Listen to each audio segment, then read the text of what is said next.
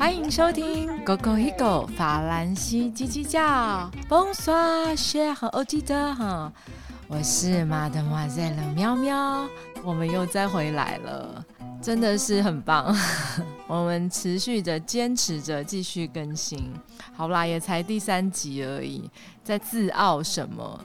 其实马德马在喵喵今天要单挑大两做生平第一次的单口尝试。其实我录了还蛮多次了，希望本次能挑战成功。今天我们要来聊一个关于法国商颂的新企划。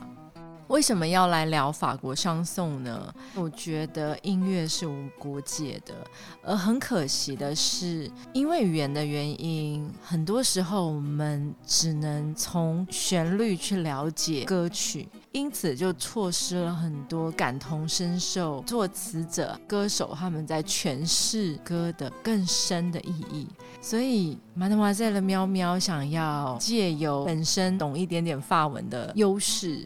想来跟各位听友们分享一些我很喜欢的法语歌手，还有他们的作品。那当然，我们也会请到一些叽叽叫先生、小姐们，未来也有机会来到频道中，一起分享他们觉得最有味道的法国声音。这一集的话呢，因为是第一集，我要自肥，好好的把我最喜欢的法国女歌手的生平、很有意思的人生，一首又一首的金曲，全部都介绍给大家。今天要介绍的是马德马在喵喵非常喜欢的法国歌手，她是一位女性，出过非常多金曲，而且感觉我们一集讲不完，我们会一连串的把音乐这个系列做个好多集。在深夜的晚上，我要趁此机会来表白我的频道的重要的推手柠檬姑姑，她一直很鼓励我，就是做一个小系列的东西，而且也很鼓励我尝试一下单口。因为有她，所以才有了这一个企划第一次的尝试。Merci，谢谢 谢谢我的 partner。好，我们就废话不多说了，我们要正式的切入主题。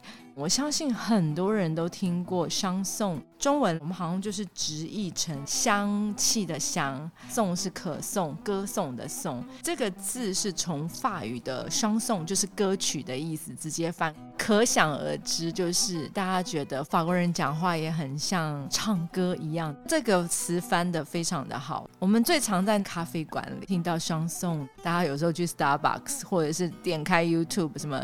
法国相送啊，什么之类的，感觉就是很 relax，很慵懒，带一点点淡淡的浪漫的感觉。那是这样子的吗？可能不懂歌词的时候是，但是懂歌词的时候，可能并不一定是的。在这个系列，把马德玛森喵喵，还有我们的好朋友们喜欢的相送的歌手，跟大家来分享。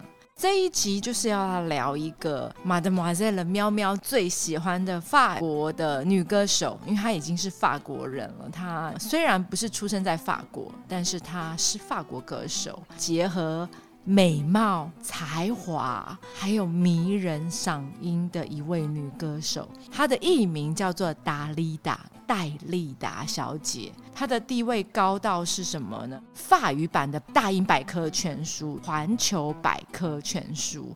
那这个环球百科全书里面的民意调查，它有针对对法国社会最具影响力的人物，当年第一名的是戴高乐将军，就是 General de Gaulle，就是他的名字都是在凯旋门那个 s h a r k de Gaulle Etoile 总统级的人。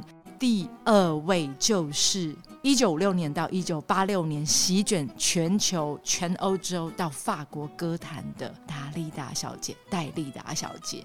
今天的这一集，我们就会就达利达的演艺成就，快速的让听友们了解她在法国、欧洲在演艺界地位到底多厉害。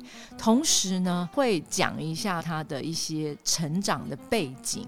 因为这是对他的歌曲，还有对他的感情观有非常非常大的影响。他如何从埃及到了巴黎？他在巴黎又是什么样子的原因能够窜红的如此之快？他有什么样子的能力，让那么多的职场贵人都前仆后拥的？在帮助支持的他。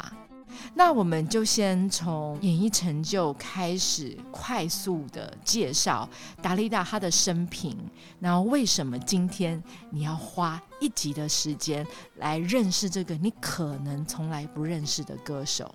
首先呢，法国歌手达利达，他在一九五六年以一首《Bambino》小男孩，开启了他辉煌的歌手生涯。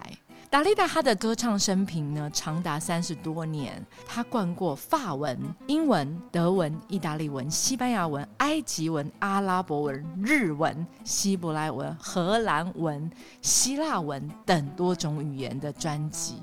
演唱风格呢，从法国双松到欧洲的爷爷 disco、流行乐、雷鬼。还有各个国家的民谣，有阿尔及利亚民谣、葡萄牙民谣、意大利民谣、西班牙民谣等。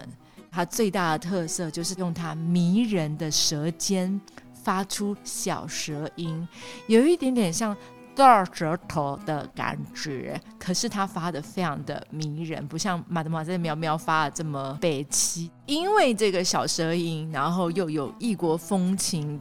在唱法文，然后结合不同的民谣，或者是他们的一些文化的风格，让他和他的歌曲充满了异国风味。那也是因为这样子，他在整个欧洲造成了非常大的轰动。他不仅在歌坛有所成就。而且他从小有一些女明星的梦想，就算他在歌坛上发展的非常好，他从来不放弃，持续的去跨足电影界。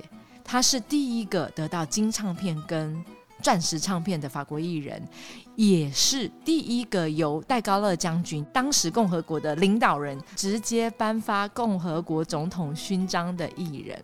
至今还没有其他的艺人有这样的殊荣。重要的是，他是一个新移民，他并不是土生土长的法国人，他是一个埃及人，然后移民到法国的。这样听起来是不是就是一个励志，然后有才华的故事？看似光鲜亮丽，在一首一首金曲的背后，其实是很多压力的。除了持续去维持这个演艺成就的压力以外，达利达从小父亲早逝，让他有一些创伤。所以他一辈子都被爱所苦，在寻找着爱情。一个一个爱人的相继离他而去，那怎么离他而去？我们之后会说。让他感受到对生命的痛苦，还有在这其中一次一次的失望。所以最后，达利达在一九八七年的五月三号。在巴黎蒙马特的家中自杀，留下了潦草的字句。中文是：“生活对我来说是无法忍受的，原谅我。我一生都在寻找着爱。”达利达曾经在一九八六年呢，他出《爱情的面孔》（Le Visage de l'amour） 的时候呢，有自白着说。Le public a pour moi le visage de l'amour。观众、听众之于我，有如爱情的面孔。达丽塔的本名叫做尤兰达· Christina Giliotti，。伊奥兰达的达利达呢，出生于埃及的开罗省，一九三三年的一月十七号。父母亲都是意大利人。他的父亲呢，Giliotti Pietro，就是彼得罗；母亲菲洛梅娜，他们是出生在意大利的卡拉布里亚。由于这一对年轻的夫妻偏艺术家，没有办法找到工作的。在结婚的那一年呢，他们离开了意大利，移居到了埃及开罗。那个时候，意大利是非常穷的，埃及有点像北非、中东，是一个新大陆。欧洲的中产阶级，或是中产阶级以下的人，会想去新的地方去尝试，看看有没有一些机会。达雷达的父亲是一个小提琴师，那他在乡下是很难找到工作。他移民到埃及之后呢，很快的他就在当时的埃及开罗的歌剧院成为首席小提琴手 p e r m i e r violon）。可以想象，的社会地位、经济状况啊，就大幅的提升、好转了。这对年轻的夫妻到了开罗安定下来之后呢，他们拥有了三个孩子，分别是达里达的哥哥奥兰多、弟弟布鲁诺，还有达里达身为唯一的女孩子小千金。一九三三年，达里达十个月大左右的时候，眼睛受到了病毒的感染，陷入了一片漆黑，不得不接受手术治疗，眼睛包上了绷带，大概四十天。他不仅有严重的头痛，还让他青少年的时候有斜视的问题。因为眼睛的原因，他到四岁以前，大大小小的手术都动过。四岁的时候接受了一个比较大的手术，还是无法根治。从那个时候开始，到青少年的整个时期，他常常被小朋友嘲笑，因为他的童年都是跟着一副大大的眼镜。在那个时期，因为常被其他的小朋友嘲笑嘛，所以他总是觉得他是一只丑小鸭。可以想象，从小就因为视力、眼镜的关系，一直没有自信。达丽达的家庭是一个非常传统的天主教家庭，教育理念也是非常的保守。由于这样的原因，所以达丽达当然想当然尔呢，也念的是天主教的教会学校。那在保守的教会学校，身为中产阶级新移民的女儿呢？他的童年跟少女生活、青春期其实是非常乏善可陈，但可喜可贺的是，多多少少西方的教会学校还是会有一些以圣经故事的表演。达里达在很小的时候呢，借着这些表演发现。他是喜欢表演、喜欢演出的，在学校的戏剧俱乐部算是他人生第一个正式的舞台演出。那这个表演当然也是给他无比的信心，也影响到他后面的追求跟热忱。一九四零年的时候，达利达的家里面出现了重大的转折。当时正值第二次世界大战的期间，意大利试图要攻击埃及。当时埃及的盟军是以英军为首的盟军，他们决定了把在埃及的所有意大利人，特别是男人，抓了起来，关到了开罗附近的沙漠的监狱营地中。达利达的父亲就成为其中的一份子，整整被关了四年，于一九四四年获释。可是这四年的监狱生活让撇托。变成了完全不一样的人，他开始有了暴力的倾向，性格也非常的暴躁，不仅是会打孩子、打老婆，连附近邻居的孩子都不放过。这样子的性格大变，使得当时的尤兰达还有他的哥哥跟弟弟都非常害怕他们的爸爸。达丽达后面有回忆说到，爸爸如何在他小时候给他的童年造成了创伤。他多恨这个爸爸！当他看见爸爸在打妈妈，跟爸爸在打自己的时候，他脑子里面一直不停的回念：“我好希望他死掉。”信念是一件非常不可思议的事情。四四年，Pietro 获释了之后呢，可能是因为那四年的监狱的时间，让他身心俱疲。一九四五年的时候，就因为脑肿瘤离开了人世。这个时候的达里达才十二岁，就没有了爸爸。由于父亲四年的监狱产生的人格大变，加上早逝这样的创伤，跟随着达里达从十二岁一直到他整个余生，甚至影响到他对男性伴侣的选择。达丽达一直试图在他这一生中追求一个崇高无比的爱，一个男人来取代父亲的位置，去保护他，提供给他感受到满满无私被爱的感觉。这是他一生都在追求的。我们也可以从他无数的金曲里面唱法、歌词的内容、整个人的感觉跟风格，可以深深的感受到这件事情。刚刚说了，达利达从小在一个很保守的天主教家庭长大，念的是教会学校。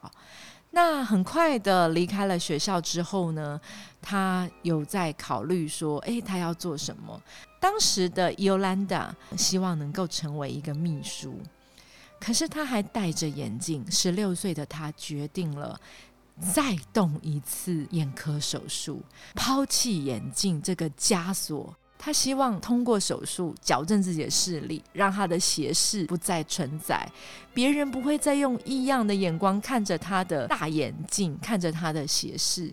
很高兴的是，这一次的手术大大的成功。成功的把眼镜脱掉了，成功了，不再有斜视的问题。她成为了真正的女人。可是呢，她觉得还不够，她还是不够有自信。所以你知道他怎么样让他自己变更有自信吗？非常的有趣。他决定参加选美。我们现在讲到了改变达利达的选美。我觉得她应该是天生的美女啦，所以她也很清楚的知道，当她眼镜脱掉的时候，她的迷人的美貌是可以给她带来好运的。于是达利达参加了第一次的选美。当时据说还未成年的达利达，他瞒着他的妈妈参加了开罗当地地方型的选美大赛。原因呢，当然每个参加选美小姐的家里。都是朋友推坑的嘛？没错，是他的好朋友把这个选美大赛介绍给了达利达。当时他他未成年，他也不希望妈妈发现，但是没有想到一选他就选上了亚军，并且登上了《埃及前进报》跟《埃及日报》。可以想象当时的紫媒是非常有影响力的媒体嘛？他妈妈当然也看到了。身为一个非常保守天主教家庭，你想想看，他先生离世之后，他妈妈是独自挑起大梁去抚养他的女儿，又惊又辱。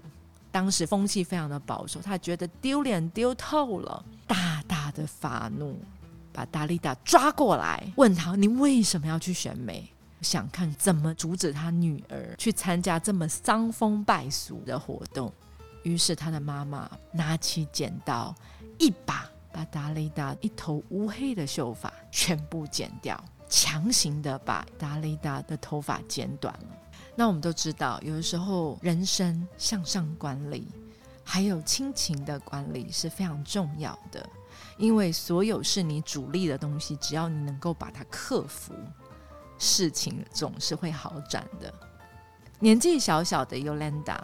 他明白了这个道理，于是呢，他开始做起了思想工作。他告诉他的母亲：“好啦，我知道你觉得我是因为年纪太小，你怕我会被骗，但是我已经长大了。好啊，那我等成年好不好？我就好好的找一份工作，我们等成年看看好不好？”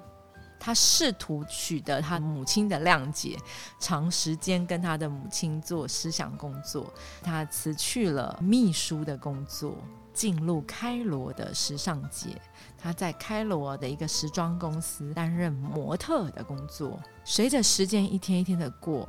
年轻的尤兰达非常的努力，想要证明给自己的母亲看，我想投入自己热情的表演事业，我想被看见，我想被肯定。作为一个女人，作为一个美女，她的妈妈在她二十一岁的生日决定祝福达利达，并且支持她。在生日的那一天，达利达报名了一九五四年的埃及小姐的春季比赛。这是她的第二次选美，也是最后一次选美。一九五四年春季的埃及小姐的比赛的时候呢，Yolanda 她以两件式豹纹比基尼亮相，引起了全场的轰动，并且赢得了冠军，成为一九五五年伦敦世界小姐的埃及代表，是不是很厉害？就是本来觉得自己是丑小鸭，结果其实根本不是，他就是个天鹅啊，非常有头脑，然后也愿意为梦想去奋斗实践的天鹅。但其实还蛮可惜的是，五五年的这个伦敦世界小姐，最后埃及是没有参加。当时埃及跟英法以色列，他们面对到了那个苏黎世运河的危机。所以呢，Yolanda 她并没有去参加当年的伦敦的世界小姐的比赛。刚刚在 Yolanda 她的成长史有说过，说因为教会的戏剧班，然后对表演开始有产生了热情。她其实也被美国女演员丽塔海华师 Rita Hayworth 深深的影响。她很希望能够成为一个女明星，一个性感的女演员。参加选美为她打开了女明星的可能。当时的埃及开罗是所谓的东方好莱坞，非常多世界各地的导演们都会去那边选角啊，甚至去推出属于他们那边的电影。达利达因为选美的关系，开始有了出演电影的机会。一九五五年，达利达出演了他首部的电影，是由埃及当地的导演导的《Anver un cigarette》。一支香烟，一个玻璃杯，在里面呢饰演一个风情万种的异域的蛇蝎美人。导演帮尤兰达取艺名为达利拉。接着呢，他遇到了第一个贵人，来自法国的画家兼导演马克导演。马克导演就邀请达利达出演他的电影《图坦卡摩的面具》。在里面呢，不仅是跳舞，也唱歌。当时的 Yolanda 开始有了成为未来达利达的风格感觉。这个马克导演，他是一个艺术家，也是一个画家，也是一个导演。他这一生也是非常的精彩，成长在一个艺术家庭。一接触 Yolanda 的时候，深深的为这一位美女的才华、美貌各方面所着迷。他强烈建议 Yolanda 前往巴黎发展。于是，二十出头岁的 Yolanda。不顾埃及的家人的反对，在一九五四年的十二月二十五号圣诞夜前往巴黎。一开始离开埃及到巴黎的他呢，先是住在朋友的公寓里面，找一些试镜的机会啊，成为女明星。很遗憾的是，事情没有这么顺利的。慢慢的开始有一些经济的窘境，于是他搬到了一个较小的房子。但是这期间，年纪轻轻就向外发展的他，不想要让在埃及的家人担心，总是回信写信给他们，告诉他的家人一切很好，我在追求我喜欢的东西，一切都非常的顺利。因为经济的原因，搬到了在香榭大道附近的小公寓。还蛮有趣的是。他在那边的时候呢，遇到他在巴黎法国的第一个爱人，也就是法国大帅哥亚兰德伦。后面达利达沉迷亚兰德伦的时候，他们还有合唱了一首歌。虽然 Yolanda 很希望在电影界有所作为，但是他很快的意识到他的演技并不是这么的到位。那是他的热情，可是理想与现实总是有一段距离的。于是呢，在其他人的建议下，他开始转换心态，往歌手发展。他开始先从巴黎的小小的歌舞厅开始表演，慢慢的他就遇到了一些不同的伯乐，建议他要去学习演唱。那他学习演唱的时候呢？他的声乐指导老师就透过关系把他送到了当时没有那么出名的一个卡巴黑，就是卡巴雷，稍微比较正式大一点的舞厅。他的才能很快的得到回响。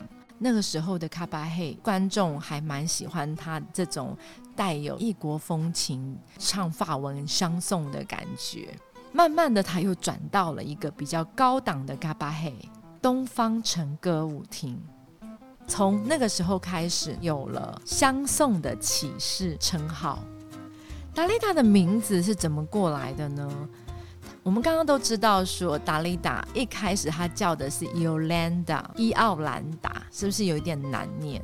我们可以想象，之艺名是对一个女明星来讲是非常重要的。他遇到了他的第二个法国职场贵人，作家兼编剧马查德先生。然后马查德先生就跟尤兰达讲说，达利拉在圣经士师记中是个坏女人。于是呢，马查德先生说，你不要叫达利拉，应该要跟自己的名字尤兰达结合。他就把这两个名字混合，达利拉加上尤兰达，变成了达利达。它代表的是温柔、开拓、美好的意思。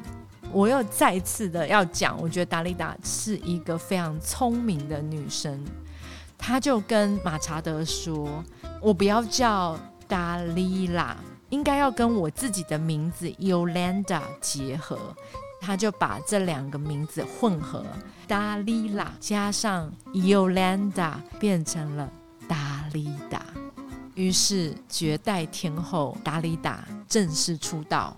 其实呢，法国的演艺圈、艺术圈、文化圈全部都是绑在一起的，是一个非常非常小的圈子。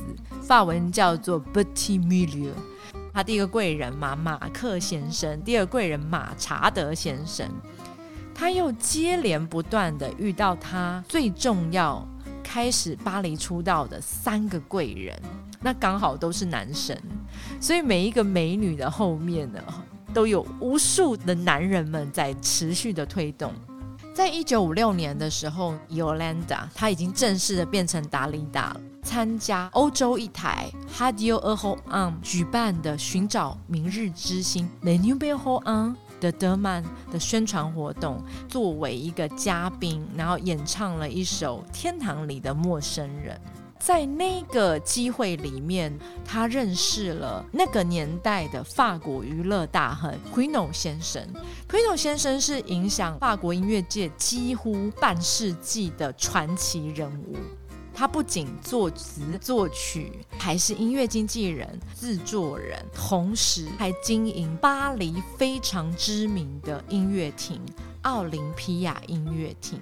可以想象，他就真的是当时的这个娱乐界的大亨哦。他举办了寻找明日之星的这个活动，是希望为奥林匹亚音乐厅一直有一些新秀、好声音进来。那他就邀请了另外两个名人。也是当时数一数二重要的人物，一个呢是欧洲一台 Radio a Hope On 的艺术总监吕西安先生 Lucien，另外一个呢是当时法国音乐界、唱片界数一数二的唱片制作人 AD 先生。达利达就在这一场活动呢，一次把他们三个一网搜罗，成为了达利达的贵人跟推手。他们三个人都很欣赏达利达的表演风格，共同认为达利达将是一颗欧洲的璀璨明珠。这颗明珠极具有商业价值，他们决定要来捧红达利达。我们现在说了这么久了。马德玛在喵喵是真的非常想要介绍达利达的歌曲，还有歌词的内容，因为他金曲实在太多了。可是呢，在录的过程中，其实我录了很多次，后来发现如果没有把前面讲清楚，可能我们没有办法去理解他后面的整个歌曲，还有他诠释的感觉。所以第一集很抱歉，它就是一个生平故事。流行音乐总是不脱离历史，因为音乐与生活总是结合在一起的。我们现在来到本集的小知识时间。哇，我们节目居然还有小知识时间哎！其实我在做这一集的中英法文的文献的时候，发现了一定要把。当时的时代背景说出来，因为当时的埃及是非常特别的地方，而且他们又是意大利裔在埃及。马德玛在喵喵跟大家分享一下埃及啊、英国，还有二战，甚至还有台湾的历史的一些小连结啦。其实世界比你想象中的小，生活比你想象中的大。近代的埃及呢，是土耳其人统治了几百年嘛，然后先后埃及其实有被法国跟英国不同的国家占领过，也有自己的王朝。一七九八年到一八零一年的时候呢，埃及曾经被法国的拿破仑拿破仑占领。然后在一八八二年，就是相隔八十几年之后呢，埃及被英国的军队占领。一八一四年的时候，可能因为很多殖民地的一些故事跟原因，美其名是英国不再占领埃及，它不是殖民地了，变成了英国的保护国。其实这也就是殖民地的另外一个比较好听的称呼，也是一种殖民地的形式。可是只是它不叫殖民地而已。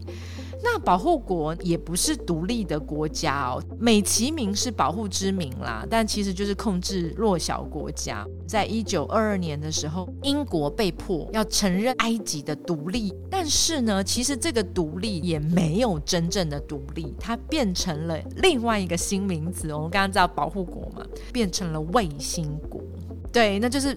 类似权力就变得更小一点点啦，只拥有埃及的政治、军事跟经济支配的权利。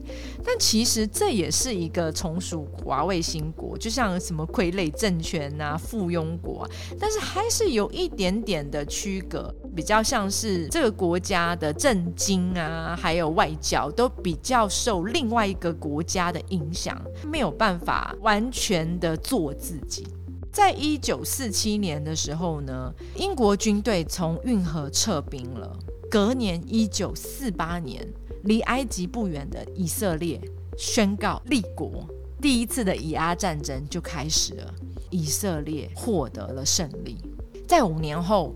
一九五二年的七月二十三号呢，埃及的军官组成了自由军官组织，发动了政变，推翻了当时的法鲁克王朝，抛弃了亲近西方的政府，他们要实行阿拉伯的民族主义政策，这使得西方国家跟以色列开始跟埃及产生了争端。隔年五二年，他宣布了独立，发表了政变。五三年，他就正式的废除了帝制，就再也没有皇帝王朝在埃及，他成立了埃及共和国。五四年，英国就被迫同意要开始慢慢的从埃及撤军。可是呢，他们的撤兵行为没有像现在的美国对阿富汗这样子落荒而逃，急急忙忙的这样几天撤完，整整撤了快两年。他们到五六年的时候呢，慢慢的英军才撤出了埃及。可是这时候的英军还是对苏黎世运河是拥有控制权的。直到一九五六年的时候呢，埃及当时的领导人纳赛尔他决定要把苏黎世运河收归于国有，不再给英国人、法国人来共同的去制钱它。那个时候引发了第二次的中东战争，英国、法国跟以色列组成的联军呢，围建了多支这个埃及的军队，并且进行大型的轰炸。这就是第二次的以阿战争，也是称作为苏黎世运河危机。现代历史学家里兹大学的 Simon Hale 教授曾经说，苏黎世运河危机是英国历史的分水岭。曾经是英国殖民地的埃及，苏黎世运河是长期被英国跟法国共同管理。所以呢，其实苏黎世运河在第二次世界大战中，它有很大的战略意义，就是等于说，你一旦控制了这个苏黎世运河，就等于控制了东地中海跟中东地区。所以五零年代在这个冷战的背景之下，埃及那时候是美国跟苏俄，其实他们都有意赞助埃及。那埃及那时候也想要做所所谓的中立国，想学瑞士，他们是摇摆于两边的，他没有办法拿了美国人钱，或者是收了美国人好处，可是又对美方言听计从。五五年的时候呢？他拒绝了美国的一些他认为不合理的条件，并且呢，向苏联去购买了军事装备。隔年五六年，那时候的以色列跟埃及他们的矛盾升级喽，埃及开始禁止以色列的船只使用苏黎世运河，并且在那一年，埃及宣布与中华人民共和国建交。与当时美国西方政权支持的台湾系统中华民国断交，同时把苏黎世运河的运河权收归于国有。针对这个事件呢，英国还有发兵。如果大家想要看更多的资讯的话，可以去 Netflix 的《皇冠》的第二季的第一集，其实他讲蛮多这个故事的。从那一集的剧中的内容看到，原本其实英国他们还蛮依赖苏黎世运河，因为这个港口关闭的关系，国内的物资第一时间飙涨，埃及关闭了这个运河整整六个月。有别于以前，就是那些过往的大帝国啊，日不落帝国开始从埃及撤军。其实这个也是代表了英国不再是世界最强大的日不落帝国的象征。那这个苏黎世运河的事件呢，也让英国的整个殖民体系遭受到接二连三的毁灭性打击，经济也是严重下滑。美国也正式的从这一次事件之后接手了英国世界强权的地位，世界三强的鼎立，美英苏正式的进入了美苏两强的对抗。为什么一个本来是做这个歌手生平的一集会讲到这么多呢？因为马马在喵喵想要讲的是，因为这些历史事件，爸爸关了四年，Yolanda 也没有参加世界小姐，所以呢。我们的人生是不是这些历史的影响比我们想象中大很多？如果那一年的达利达她去参加了世界小姐，她还会到巴黎吗？她会开启她这么璀璨的人生吗？我们不知道。历史之于我们犹如潮流。好啦。法国相送系列的第一集就到了尾声啦。在这一集里面呢，我们了解了小小尤兰达她的出生、成长背景，怎么去打破她的自信心的阻碍，突破保守家庭制约，只身前往巴黎，努力成为一个性感、迷人、知名的女明星。谢谢大家今天的陪伴，也谢谢你们的耐心，听了马德玛在喵喵讲了达利达他的故事。下一集我们会分享达利达从巴黎的出道，然后到一九六零年代以前好几张的专辑，还有里面的歌曲。在节目的尾声，必须要说一下，我觉得我没有办法再重录了啦，我觉得这已经是我的底线了。那只能说第一次挑战单口，没有叽叽叫先生小姐助阵，真的是一件非常不容易的事情。做这个系列的内容的时候，我自己本身是非常开心。法兰西鸡叫第一集的时候，我就有讲到说，马特马在妙妙是很希望透过这个节目去持续建立我跟法国还有法国文化的一些连接，用我能够做的方式。并且透过这个连接，能够裂变跟扩大。为了做这个系列，马德玛在喵喵看了非常多的法语、中文跟英文有关于大力大的生平跟他的故事。